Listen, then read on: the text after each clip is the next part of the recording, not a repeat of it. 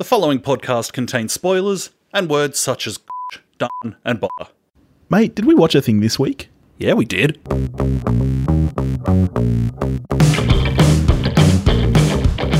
Hello, everybody, and welcome back to your very favourite podcast. We watched a thing. you've got Billy and you've got Topher, and we watched a thing. How you doing, mate? I'm well, thank you. How are you? I'm great. I'm great. What did we watch this week? Uh, Steven Soderbergh has a new film, so we watched it. We did. Um, it's called No Sudden Move. That's right. 2021 American period crime thriller, directed, photographed, and edited by Steven Soderbergh. Um, written by Ed Solomon. It has an ensemble cast of Don Cheadle, Benicio del Toro, David Harbour, again, Jon Hamm, Amy Seimetz, Brendan Fraser, Kieran Culkin, Noah Jupe, and Craig Grant, Julia Fox, Frankie Shaw, Ray Liotta, and Bill Duke. What a smashing cast! Isn't it just? It's insane. And what is it about, Toph? It is about a a job gone wrong. As as happens in many movies. Yes, yes. This is not the first. and it won't be the last. now, fair to say that you're a Soderbergh fan? Uh sure, yeah. I've got a soul. So, I mean, he's a little. I think he's a little more hit and miss for me than he is for you. Oh yeah. Oh look. Oh totally agree. I totally mean, agree. the last Soderbergh we did on the show from memory was Unsane, which I think was my yuck. lowest scored film of the year, and and I don't think you were a big fan of it either.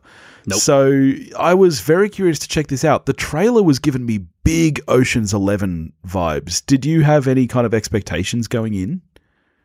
Not re- I hadn't seen a trailer for it. Like all I knew about the film really was Soderbergh, Heist, Cheadle, and Del Toro, and I was like, yes, yes, get in my eyeballs. quite frankly, um, was very, very keen from Soderbergh, who's just a filmmaking marvel. Quite frankly, like the world's ground to a halt, and yet. Soderbergh put out a film like seven months ago. He's got another one coming out in like five months, and here's this one. It's like this guy is a freak. Yeah. Soderbergh is one of those people, t- to me, uh, a little bit like Stephen King, where whether you love him or whether you hate him, you can tell that he very much cares about his craft, you know? And he is a filmmaker's filmmaker. Like he he puts a lot of thought into what he does, even if it is a popcorn flick like Ocean's Eleven. You can just you can see the thoughtfulness behind it, and I do appreciate that. So, as I mentioned at the top, he photographed this film. Do you mind if we? As he as he tends to. yeah, well, certainly of late. Do you mind if we start with the cinematography? Go for it. I didn't love it at all. At all. I don't know what the thought behind using anamorphic wide angle lens for every single shot in the film was, even for close up shots, using a very wide, not quite fisheye, but enough that the edges of frame are really distorted. Yeah, And to that's- call it yeah, like you say, to call it a wide angle does Yeah. not do justice to how wide it is. That's There is right. mad distortion. and it's clearly it's clearly a stylistic choice. It's very similar to Snyder's recent Army of the Dead fiasco, where he used those lenses for every single shot. Same thing here. He used every single shot, as far as my eyes can tell, are done with this wide angle anamorphic lens. That's fine when the camera is static. The problem is that there is a lot of camera movement in this. This is this is not a this isn't clerks, for example. This isn't a lock the camera off and let it go just about every shot in this movie has motion in the camera. And as soon as that camera moves, I thought I was going to hurl because the distortion in the edges of frame there, particularly when characters slip into it, just made me feel sick. And that's a look that is usually reserved for kind of psychological uh, horror scenes. It's, it's what you would use when someone is kind of losing their mind or something and you want it to look a little bit slippy. Yeah, or on a trip or something. Yeah. I- I didn't understand the choice behind it here, and it very much didn't work for me. Did you like it any more than that?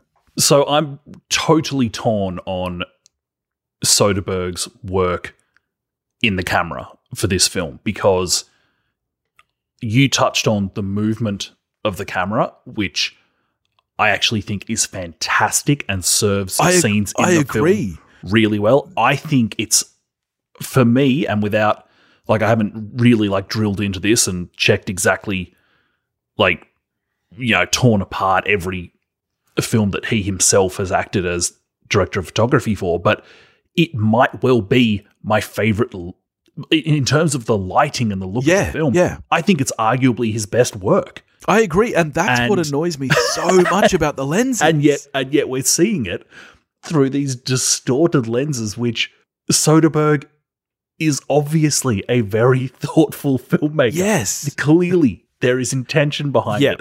What it is, I don't know, I- Stephen. yeah, I'm not on your wavelength and it didn't connect with me because if it's on a wide lens, absolutely come at me. Love a wide lens. yeah, This is this is something else yes. and nah, not for me. I felt exactly the same way, and that to me is the biggest crime of it. Is that I agree with you. The lighting is beautiful. The movement of the camera, as you say, serves the shots. It's it's it's a very well composited film. The composition of every shot is gorgeous. It's ruined though. It would be like if Picasso did a painting using Microsoft Paint, and you're like, yeah. Look, mate, that looks all good and shit, but it's just the wrong fucking tool for the job. Isn't Picasso the one person who probably could use Microsoft Paint? Yeah, probably. It would still look like shit though, because nobody should use Microsoft Paint. like there are alternatives. I used to do some pretty good stuff mate. in Paint, just quietly. I know you did, mate. I remember us before the days of Photoshop putting people's heads on other people in Paint. Hmm. I don't know if you've looked at those pictures lately, mate. They don't look good. I wouldn't have thought so. Also, far more innocent than you're making it sound, just quietly. I know what some people are thinking. It's not that. it was like it was like Billy being on Kevin Smith and no one being able to tell that it had No Billy's one- head one on it. oh yeah, it's a great picture of Kevin Smith. It's a fat guy with a beard and glasses. It's, yeah, it's a cool picture.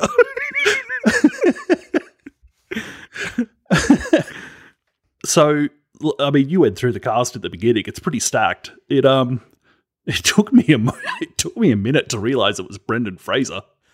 dude, dude, I love Brendan Fraser. Man got big. Yeah, bit of bit of method there. Do you reckon? I, I haven't seen him in a good couple of years. He kind of dipped out of the scene. I know that he's been acting in one of those superhero shows, but I haven't been watching it. Oh, right. I, yeah, no, I did not know that. Yeah, uh, Umbrella Academy, I believe. Oh god, I saw like the first two episodes and was like, nah. I didn't watch any, but I believe that's the one he's he's been in of late. Um, I I still love him, and I think he's actually perfect for this role. I never realized, and maybe it's just as he's gotten bigger, he has a great voice for that character. It's it's commanding and booming, and he's just he's he's wonderful in this role. He's like Yeah, he he's sound- like the Marlon Brando of modern day. Because I was watching it going, and like specifically picking up on what you said about his voice, he sounds like one of those theater actors that just gets plugged into a, a film for a small role. Yeah, Um, because they're like, yeah, this guy's got a, a look and sound that'll really work yeah. for this character. And then like 40 seconds later, I was like, wait, that's Brendan Fraser? Yeah, yeah. He was wonderful. I don't I actually don't think there's a bad member of this um No, I think it's really strong across I think it's board. very strong. I think Um, my biggest issue with the film apart from the lenses which we'll get to is the pacing and the story and the progression of things. I think it gets a little bit twisty.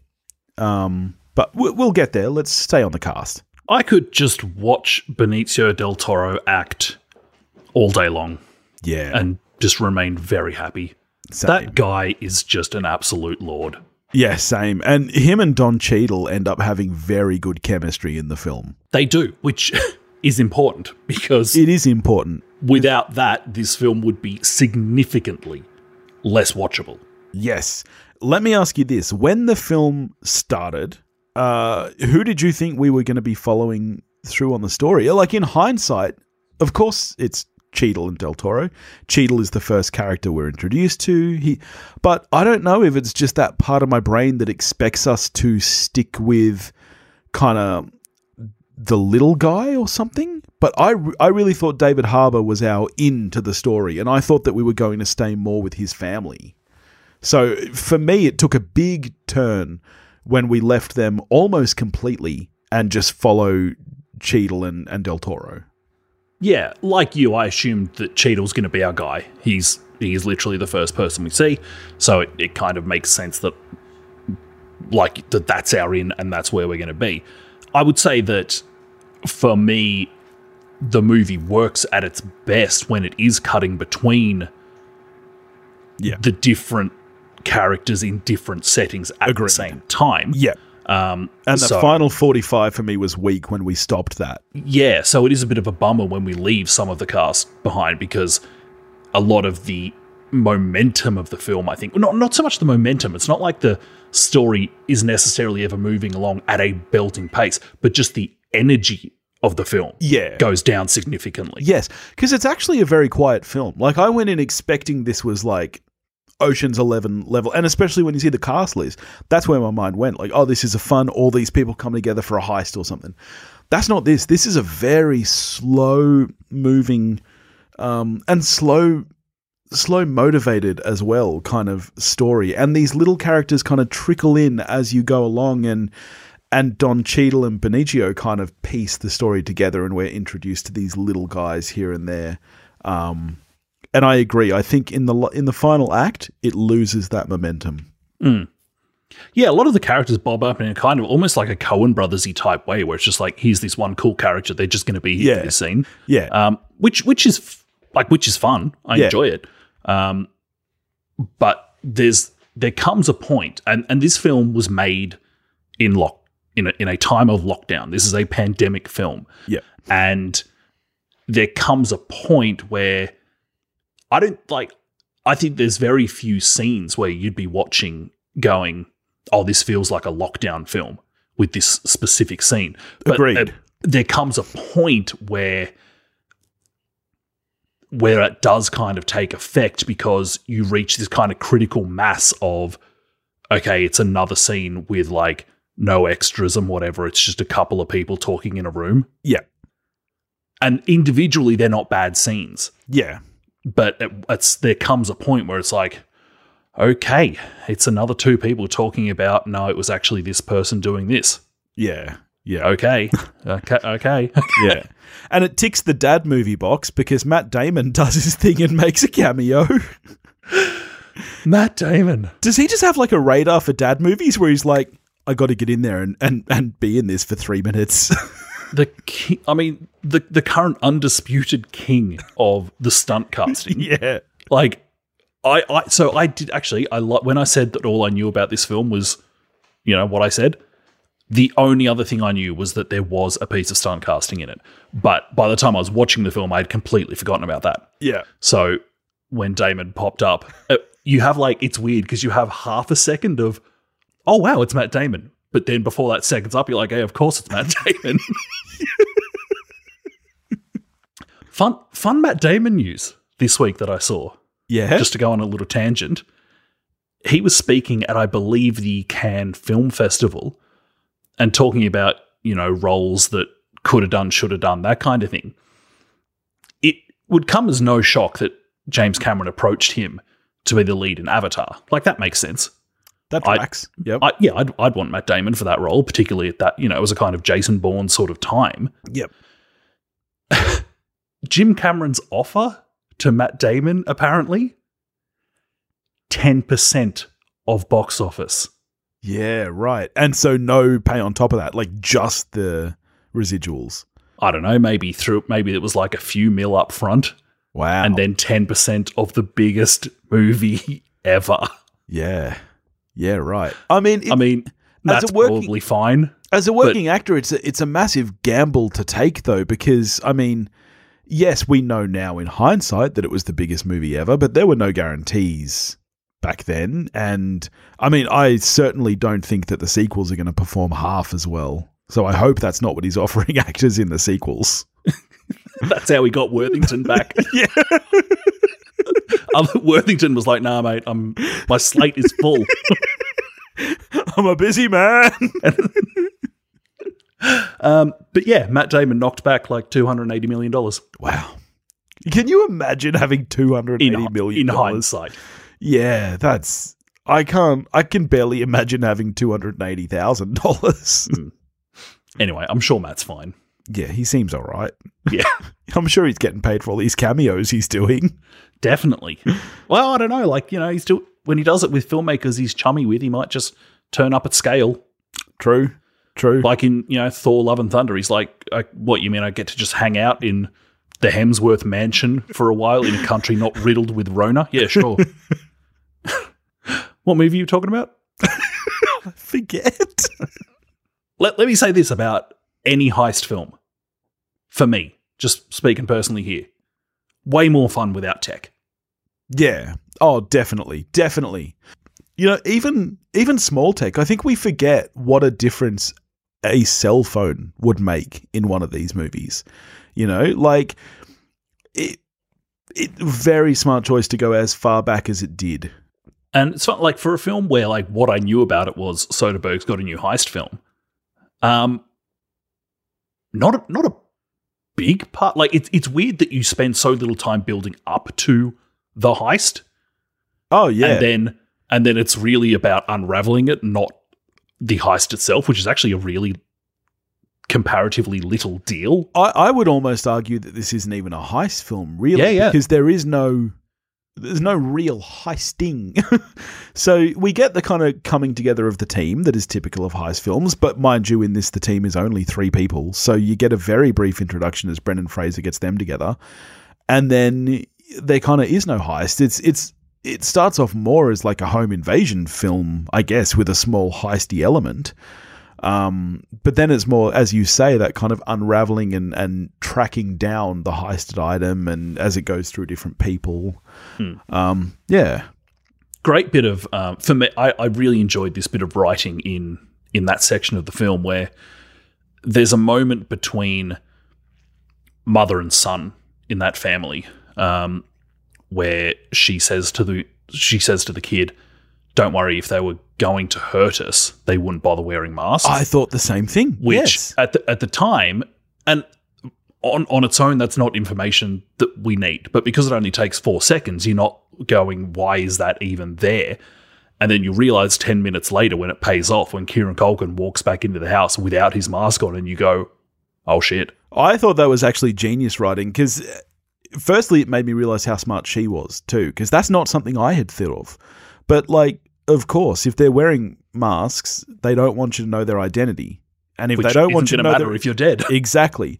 I did. So I thought that that was such a smart piece of writing. As you say, it takes four seconds, but it gives us a lot in that four seconds. yeah just a just a really fantastic little bit of script work I thought Yeah. um and I, I Kieran, Kieran Culkin fantastic Yeah. Yeah. Love a bit of Kieran Yeah. Smashing in this. It's it's a shame he's only in it for so little, but that's kind of how I feel about the cast across the board. Like Jon Hamm, very good.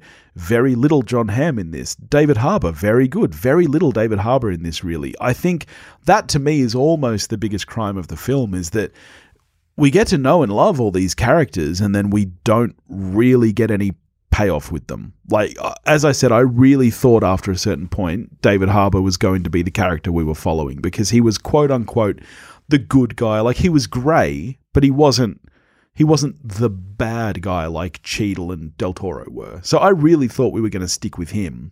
And Yeah, it like kind of he- took me by surprise when we didn't.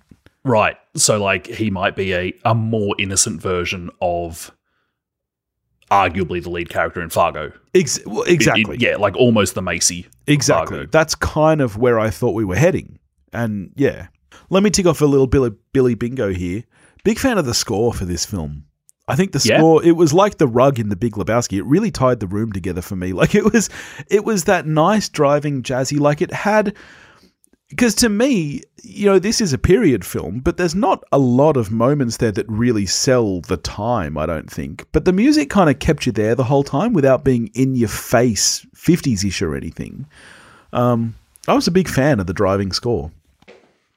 Yeah, I don't know if it's a um, I don't know if it's a bad thing or good thing that it's almost a kind of just generic period thing. Like, yes, there is a. I'm sure there is a. I'm sure Steven Soderbergh knows what year this film is set in, but for me, it's just kind of like, oh yeah, it's just old timey. Choose your own adventure as to Yeah. when it is like because I like I don't know when this moment in car manufacturing, for instance, I don't know when that moment is. That's right. Yeah. And in fact, it almost seems irrelevant. I must say, I was very surprised with the title cards at the end because I don't know if that's trying to give the movie perhaps more of a political leaning or something. It seemed very out of place to me because this isn't a true story. But is Yeah. that part true? Yeah, oh, yeah, I have no idea, and it was information that as it was coming up, I was like, okay, fine. Um, I don't yeah, care. that's not what this movie's about. This isn't Ford v Ferrari. Like, there's, you know, we know that what they're trying to steal is, you know, some kind of plans for a new engine or something. But it's it's almost a little bit like the briefcase in Pulp Fiction up to that point. It doesn't really matter what it is. No. No, So absolutely. I found that a little bit of an odd choice. yeah, like Cheadle ripping the thing in half is cool. It doesn't matter to me what is on the pages. Exactly. Yep. Clearly, Damon's character cares enough to just wax lyrical for a while about how much better he is than them just as a human. Yeah. Um, but again, that has nothing to do with the the muffler upgrade Yeah. that's on the paper. yeah. which almost almost when you find out about it, it's like, oh, that sounds deeply uninteresting. Yeah. It's like I don't know why they want that so Yeah. bad. No one's wondering if it's Marcellus Wallace's soul on those pages. All right. So how are you scoring No Sudden Move? Strange title as well, by the way. I was a little bit like, what does that have to do with anything? well, it's apt for the definitely the second half of the film. It's definitely apt for I guess. move second half of this movie ain't moving su- suddenly. Um, look, all in all, I enjoyed it. Um, by no means do I think it's peak Soderbergh, but um, it's better than a film that I'd almost managed to forget about entirely in Unsane. Um, yeah. I'm a six out of ten. Exactly the same boat. Six out of ten here as well, buddy. Um, all right, so second week running, Oh, I'm still here, buddy. I'm still here. All right. Yes. The second winner of the Wayne Grow Cup for didn't know they were filming. Okay. I'm gonna have to. I- I'm not prepared. I, sh- I should have remembered this from last week. I'm gonna have to take this into account from now on. Didn't even know they were filming. Okay. Uh, are there any are there any scenes of Brendan Fraser eating at all? if there are, I don't think he knew they were filming. Actually, just the, the Soderbergh Brad Pitt kind of thing. Can I just- not quite looking like Brad Pitt? Can I just say, I know we're late here, but I, I feel bad that we haven't mentioned Noah Jupe yet, who I think is one of the best child actors working between this and Quiet Place, and I don't know if you've seen it yet, but Honey Boy. Um, he's exceptional. And I think we're in for a loss when he gets older because then they're going to have to find a new kid who can act. Only a matter of time until Noah finds drugs. Look, I, I'm gonna ha- I'm gonna have to think on the who didn't know they were filming. Do you have an answer for it? it's mate, it's not my patch. okay, I'll come back to you. All right. So what are we getting to next week, buddy? Um, sticking with a a well known filmmaker, next week we will be getting to the new M Night Shyamalan film. Old as fuck. I'm really keen for this. I've seen the trailer a few times and I'm very excited. But I, I have a strange relationship with it with Shyamalan where I generally tend to like his stuff. yeah, where am I at recently? I mean, because I thought that um, what was the sequel? Oh, Glass. To Split called again? Oh, Glass, yeah, that oh. was terrible. Glass was bad. Yeah. Glass was bad. Maybe that means you know maybe it's a kind of you know the the stock market zigzaggy line. Maybe we're going up. Before I we, suppose that's the hope. before we move on, mate, I've got something special. Mm-hmm. What's the one thing we really hate on this show?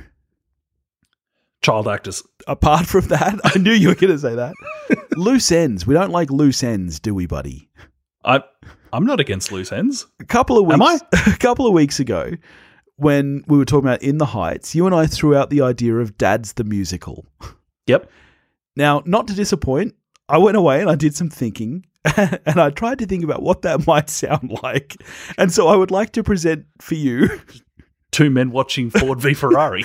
i'd like to present for you a little medley i've put together of what dad's the musical could sound like all right consider, Okay. consider this my pitch all right Middle-aged dads come out tonight. Overweight dads come one, come all. The fire in the grill is shining bright. Fathers all come to make World War II talk. Middle-aged dads are black and white. Middle-aged dads make terrible puns. Middle-aged dads drink beer from cans and get up too early to mow the lawn.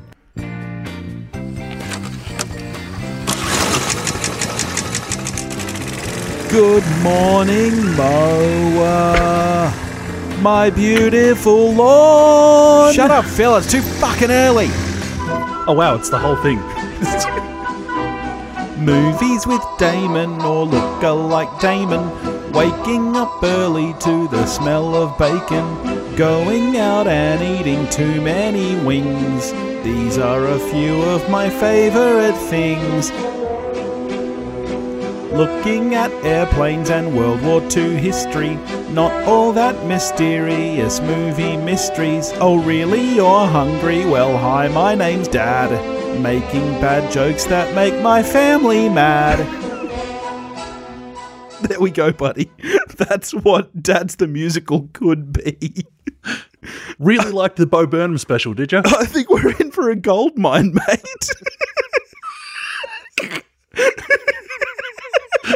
Sign me up. All right. In the meantime, if you want to get in touch with us, you can do that at wewatchedathing.com or wewatchedathing at gmail.com. You can find us on Facebook, Instagram, and Twitter, all under the handle at wewatchedathing. If you want to help support the show, you can do that at patreon.com forward slash wewatchedathing, and we'll catch you next week. Go watch a movie, folks.